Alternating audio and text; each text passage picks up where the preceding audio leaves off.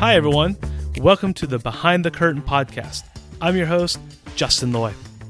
This is a podcast where we take an inside look at an expat life.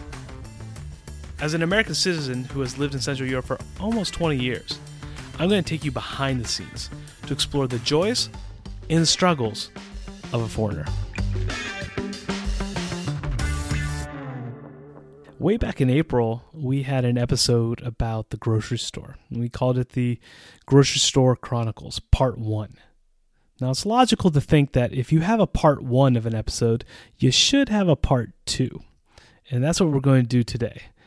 Um, it was interesting, seriously, of all the feedback that I had gotten from from the podcast so far. I think the episode on the Grocery Store Chronicles Part 1 had the most positive feedback. So we're, we're here again attempting to explain a few more stories from the grocery store. If you recall, back in April, in that episode, uh, we talked about the the embarrassment and the cultural angst that occurs when a foreigner is standing in the grocery store checkout line. You're standing there and you're nervous, and even to this day, even after I've done a podcast, it's still got a tinge of nervousness when I'm in that checkout line.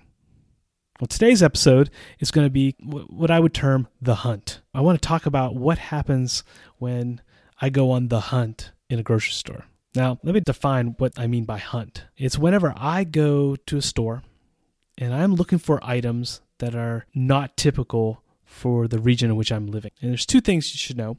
One is I'm really hunting for something that reminds me of my home experience back in the United States. And I think I referenced something like this in the first Grocery Store Chronicle episode when I talked about bagels. When I'm just I'm excited that there are bagels. That's part of the hunt. So it reminds you of something from back home where you were growing up. And the second thing is that I'm hunting for sometimes a specialty that I really, really enjoy, but I just can't uh, get it very often. And that would be, if you remember in the episode, the skim milk. Skim milk doesn't remind me of back home or anything, but I do like, enjoy skim milk, and I can, if I can ever find it here, it's uh, special for me. so those are the two things: reminding you of an experience back home, or especially that I really, really enjoy that isn't common to the region in which I'm living. But all that, the bagels and the milk, that's just scratching the surface of my experience with the hunt in the store. And I think maybe it's just me. It's possible it could just be me. But I think the foreigner really loves to do this because it gives them that sense of um, maybe a taste, a sound, or, or an experience from their previous life before they became a foreigner.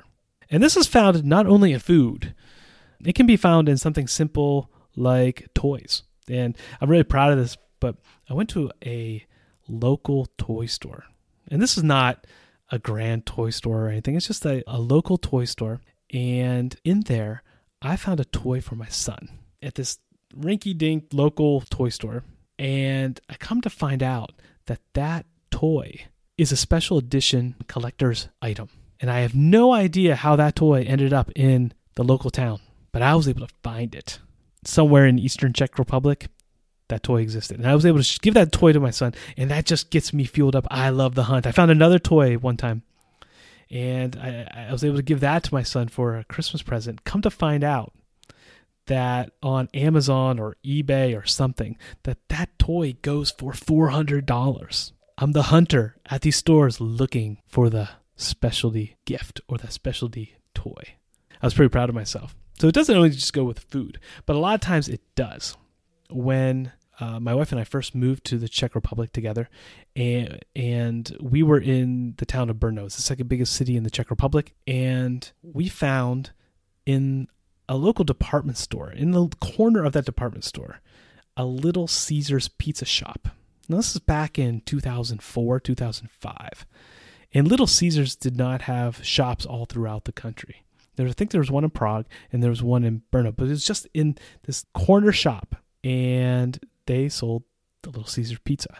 And to be able to find Little Caesars pizza, you know, my wife and I, we had just had a baby, and it became quite an exciting night when we could get Little Caesars pizza, which is an American chain store for all non-Americans out there. Get that pizza and to watch.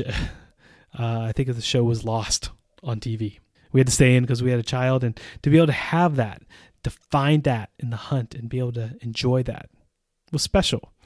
And we were able to live out our makeshift suburban Friday night dream with Little Caesars Pizza. But like all things that I've articulated before, these things go away. They fade away, and that, that place shut down, and we didn't have that anymore. So I continue to conduct my hunts. And the grocery store becomes the place where I really, really enjoy hunting for those special items. It becomes my hunting ground of sorts. and the list is long of items that I've looked for. I'll just run through a list here. One of them, cereal. I remember in my early days, my younger days, when I used to eat a lot of cereal. That's a big suburban American thing to do. And it was such a cool treat if I could find multigrain Cheerios at a local store. I remember being in Hungary actually at a conference, and I always like to look at different cultures in their grocery stores because you never know what you're going to find. You're going to find different items. And I found multi-grain Cheerios. So what do you do? You buy up some multi-grain Cheerios and you take them home with you. Uh, also, with uh, frosted shredded wheats, for a time they were in Czech, then they disappeared. But in Hungary, you could get them and bring them home, and that was a special treat. So finding and hunting for that and finding it is great. Uh, English muffins. I remember at the local Tesco one year they had English muffins in a package. And my wife and I were like, "Yes, that's pretty cool. We can make sandwiches. We can we can put butter and jam on it, and we can have the English muffins." And then after a while, they disappeared. Recently, for me, it was provolone cheese. I, I love provolone cheese; it's my favorite cheese. And I know in different places in the country you can find it, but in our local area, we're in the country. I couldn't find it, and one day it showed up in our local grocery store, and I just said, I'm going to get all four packets of this because I like provolone cheese. I'm going to put it uh, on my sandwiches and it's going to be a nice delicacy. And there's something inside of me. It's not only just what I enjoy doing or eating it, but I found it. Triumphantly, I'll come home sometimes and look what I found. Now, as I'm older, uh, one of my hobbies is grilling, and uh, now it's cuts of meat. And uh, I, this year, this past summer, I found some flank steak that I could use for a fajita. Um, my dream is to be able to find a nice cut of baby back ribs and be able to grill those up. I know in Prague and the big city you can you can do that, but that's four hours away from me, and I can't get that here. So I'm always on the hunt. That's my new thing: hunting for the ribs. When you don't live in that that main um, capital city, you do the best you can, and that's what's one of the fun things about the hunt. But I have to say, at times it can be a little bit obsessive. it's like when you scratch an itch too hard, and eventually it hurts, right? It can become a little bit obsessive. After the break here, I'm, go- I'm going to tell you a story that happened to me uh, not too long ago.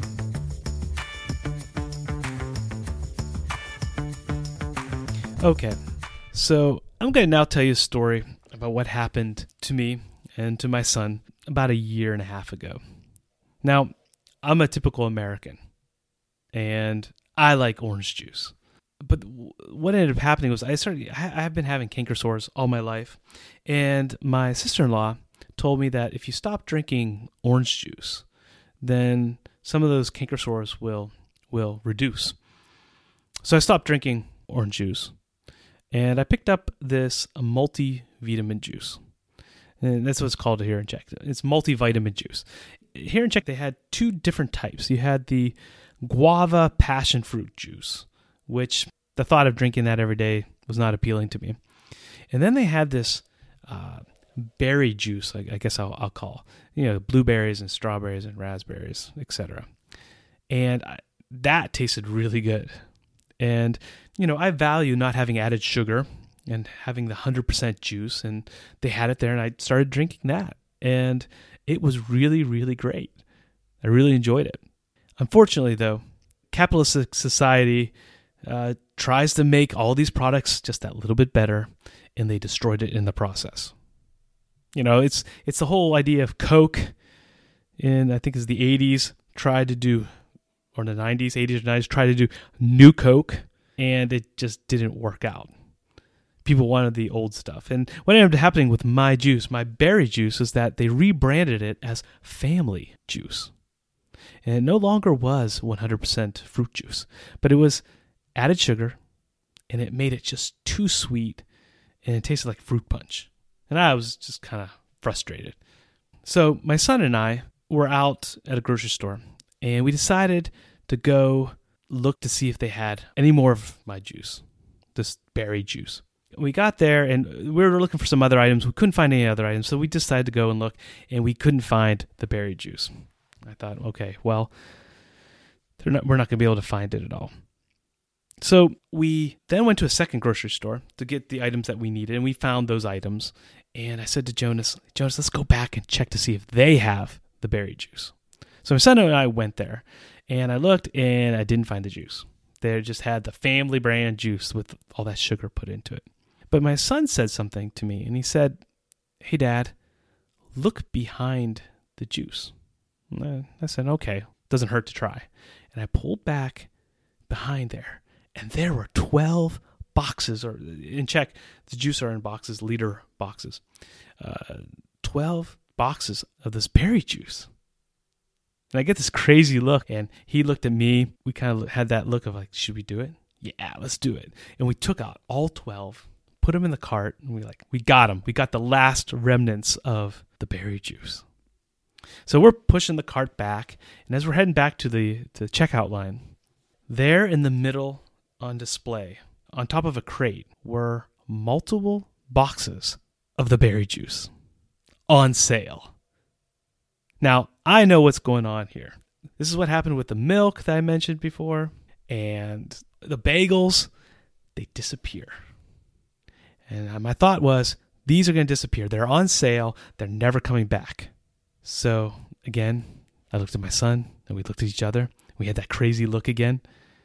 And so we loaded up every single crate and box of this berry juice. And we both like, yeah, we're going to do this. And my son actually had to go out and get another cart so that we, we could put all our groceries in, in there. So I get up to that line and, I, you know, I just feel super sheepish. I bought this whole store out of the 100% berry multivitamin juice. When it was all said and done, I ended up with almost 40 boxes of juice. And I didn't know how it was going to be like at the checkout counter. she looked at me like, Really? But she was cool about it. She rang him up. My son and I walked out to the car with these boxes of 100% sugar free, berry flavored multivitamin juice. And we were just so, so proud of that fact. You come out with the whole store of that. Now, that sounds like hoarding, but at the same time, I know what happens here. They're going to lose it, just like the bagels and the skim milk. They're going to be gone. And on one hand, there was a huge spectrum of how we felt. On one hand, I, I at least I did, I felt like an idiot. I'm coming here and buying all this juice. And that juice just sat in my basement until I went through it all and it's all gone. I drank it all. And maybe I'm the only one in the country that really cared that I had lost the 100% berry flavored multivitamin juice. On the other side, there was the sense of triumph. We had uncovered the last remnants of that juice. There's something about that hunt, that hunt for if you can find something that you're looking for, because it might go away, it might become extinct. And that juice did become extinct. Those boxes sat in my basement, but I enjoyed it until the end. And I was able to find that special something. That hunt is so fun. Even though it's at the cost of some of my dignity, probably at the checkout line.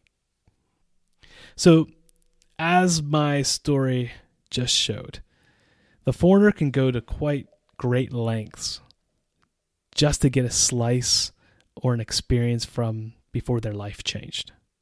And that's okay, I think. The hunt is fun. But I don't think it's truly living in the culture which you're in. And that can be not the best way to live. True living in a foreign culture, for me, came when I, I started to accept the world around me and enjoy what I have in the present. Now, I still like that hunt. But when I start to enjoy my present, and enjoy where I'm at and the things around me for what they are, what ends up happening is that the world opens up. I get to develop new tastes and new experiences that are not just my past, they're my present. And sometimes the foreigner needs to just enjoy the present in which they're at. But I'm telling you, I still love the hunt. And someday, all of you just might see me prowling around a, a, grocery store looking for that one rare item. Thank you for listening to the Behind the Curtain podcast. If you want to get the show notes or have new episodes delivered directly to your phone, you can go to the website behindthecurtainpodcast.buzzsprout.com to subscribe on iTunes, Spotify, or wherever you listen to podcasts. And as always, any ratings, reviews, or shares are greatly appreciated. If you'd like to connect, you can write me at the Behind the Curtain Podcast at gmail.com. I'd love to hear your questions and comments. This is Justin Loy. Take care, and I'll talk to you later.